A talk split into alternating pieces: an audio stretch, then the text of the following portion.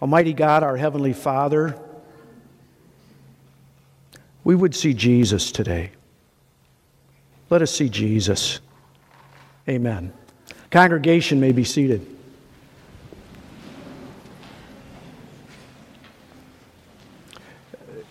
They say the more things change, the more they stay the same. What goes around comes around. That's, that's really from Ecclesiastes. What was will be again. The more things change, the more they stay the same. That's true even in technology. You know, we think technology is moving us to places we haven't been. Uh, all technology ever does is, in some way, move us back to where we already were. For instance, the fax machine. You remember the fax machines? Uh, there was a time we thought, wow, is that slick? You dial up this phone number and it shoots a document across the state, across the country. But do you remember how the first fax machines worked? Do you remember that? They had scrolls. Remember, they weren't pieces of paper, it was a scroll. It started as a scroll, just like Old Testament scrolls. The more things change, the more they stay the same. They had scrolls, we had scrolls. Or uh, think about uh, uh, communication. We say the best way to communicate is right face to face. You have to see people. And what's happened with technology? Well, we've gotten away from people. So we send emails, we send text messages. But the more things change, the more they stay the same. We figured out Skyping because we know that face to face is the best way to communicate. The more things change, the more they stay the same. Uh, I think about uh, ancient Egyptian hieroglyphics. I, I, I, never could understand, well, how could they communicate with, with just these little pictures time and time again? And what's happened? The more things change, the more they stay the same, right? What were hieroglyphics? They were just early emojis. we're going to think about these emojis as signs for us, symbols for us, as we look at still another sign from God about Jesus, as it enables a blind man to see. Now, we heard this text already. It, really goes on uh, for about 40 verses. I'm not going to read all 40 of the verses, but you need to know what else is happening in this text. We read just the beginning of it. There was a man that was born blind. And uh, they said, well, who sinned, him or his parents? And this is interesting. This is important. Jesus wasn't going to find fault. Jesus didn't come to find fault with people. He came to bring them help. He said, this, it was not about this guy. It's about the work of God that you're about to see. And you know what Jesus did? He, he spit in some, some dirt, made some mud. Do you know what the Greek word for spit is? Do you know what the Greek word for spit is? Patui. that's the Greek. The more things change, the more they stay the same, right? Patui, that's the word. And, and he made the mud and he put it on his eyes and he, he sent him to the pool of Siloam. And John's very clear about this. He said the pool of Siloam means the sent one. That's important. What, how had Jesus identified himself? He was the one sent. He kept t- saying, I'm the one that's come down from above. I was sent to come down from above. And what does he do? He puts the mud on the man's eyes and sends him to the sent pool. And what are we seeing there? We're seeing what he was sent for so that blind people can see. That was the mission. That was the ministry of Jesus. Now, there was some confusion about this. Well, is that really the guy? You know, do people get, get healed like that? And they asked him, they said, well, surely it can't be. And, and so they called him and he said, yeah, it's me. He said, uh, he said, Go and wash at the, the, pool of Siloam. I went and I washed and I received my sight. They said, Well, where is he? He says, I'm not sure. This is, this is another example of, if I can use this phrase, this is another example of naked grace. Naked grace. Absolutely God's work. The man didn't even know who he was. This had nothing to do with anything within the man, any spiritual knowledge within the man. He simply received a gift from God. It's naked grace.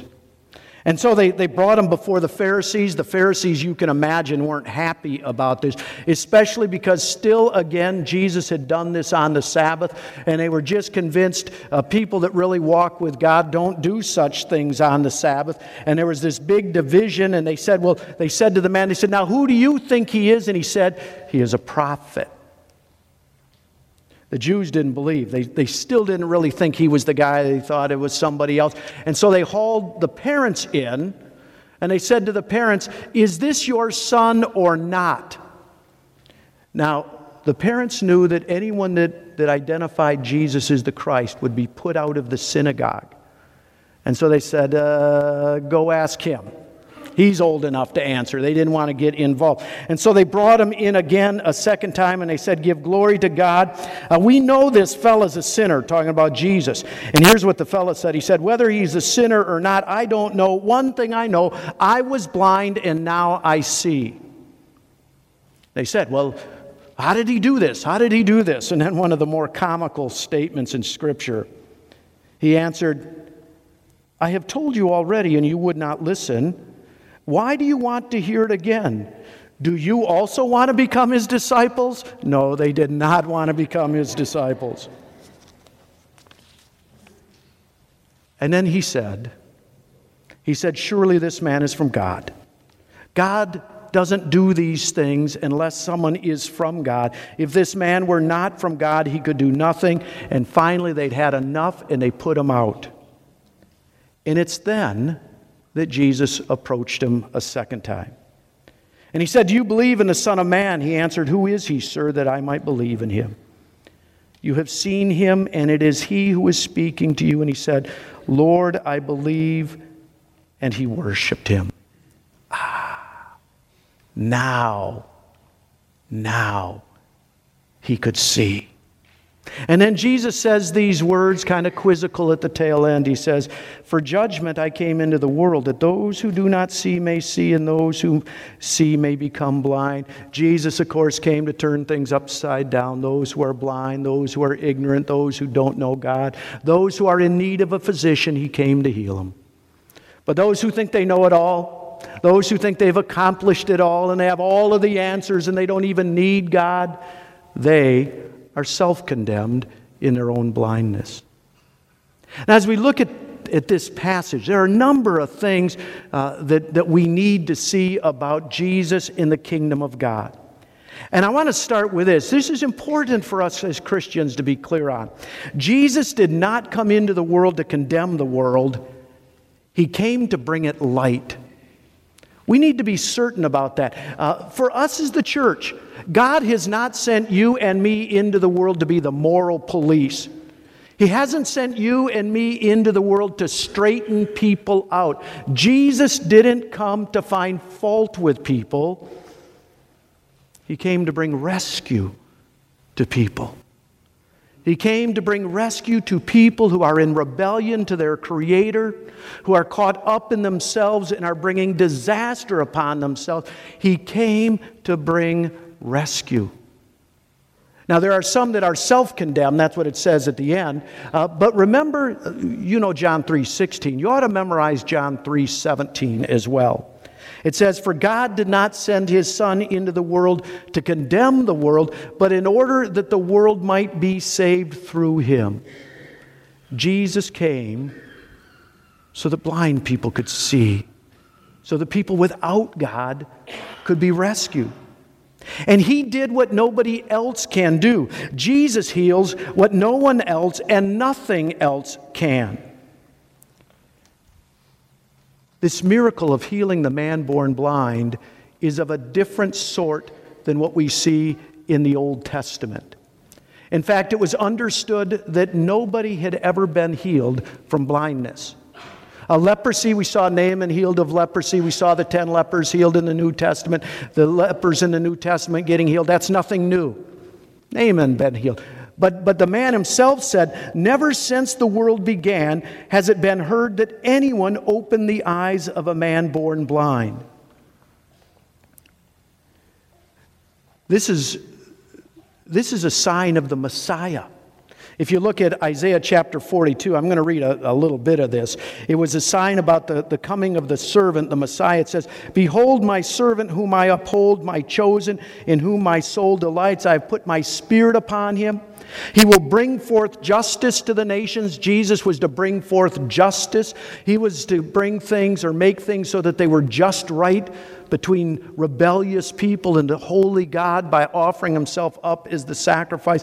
It says he will not cry aloud or lift up his voice or make it heard in the street. A bruised reed he will not break, and a faintly burning wick he will not quench. He's not going to come and holler and shout. He's going to come and woo and invite. Listen to what it says. Thus says the Lord who created the heavens and stretched them out, who spread out the earth and who comes from it, who gives breath to the people on it and spirit to those who walk in it. I am the Lord, I am Yahweh. I have called you in righteousness. This is talking about the Messiah that would come. I will take you by the hand and keep you. I will give you as a covenant for the people, a light for the nations, to open the eyes that are blind, to bring the prisoners from the dungeon, from the prison those who sit in darkness. I am the Lord, I am Yahweh. This is my name. Jesus heals what no one else and nothing else can. Uh, you might say that next to the resurrection of Jesus from the dead, giving sight to the blind was the most important thing that Jesus did in his miracles because it was illustrating what he had come to do to rescue people from darkness. He does what no one else can. There was another day that there were drops on the dirt, on the mud, but that day it wasn't water, it was blood. It was the blood of Jesus poured out for you and for me, for our blindness there on the cross, onto the ground to wash us, to wash away our sin, to wash away our blindness, to wash away our rebellion against God. Our hope is in Jesus. He heals and He washes like no one else can. And in that, Jesus makes us more than good, He makes us gods. That's the thumbs up. the guy was healed from his blindness. That's good. He could see. He once was blind, now he could see. Later on, he came to have faith in God. Jesus, having found him, said, Do you believe in the Son of Man? And he said, Well, who is he? He says, You have seen him. It's the one speaking to you. And then the man said, Lord, I believe. And he worshiped him. God may not take away all of your physical blindness, your physical ailments, your physical problems. He didn't heal everybody in that day. He didn't come to heal everybody. What he came to do was to bring us to God. And that is open for each and every one of us that we would belong to God, that we would be His people, rescued from our rebellion, uh, rescued from the death of the world, that we would be God. It's more than good. He makes us God.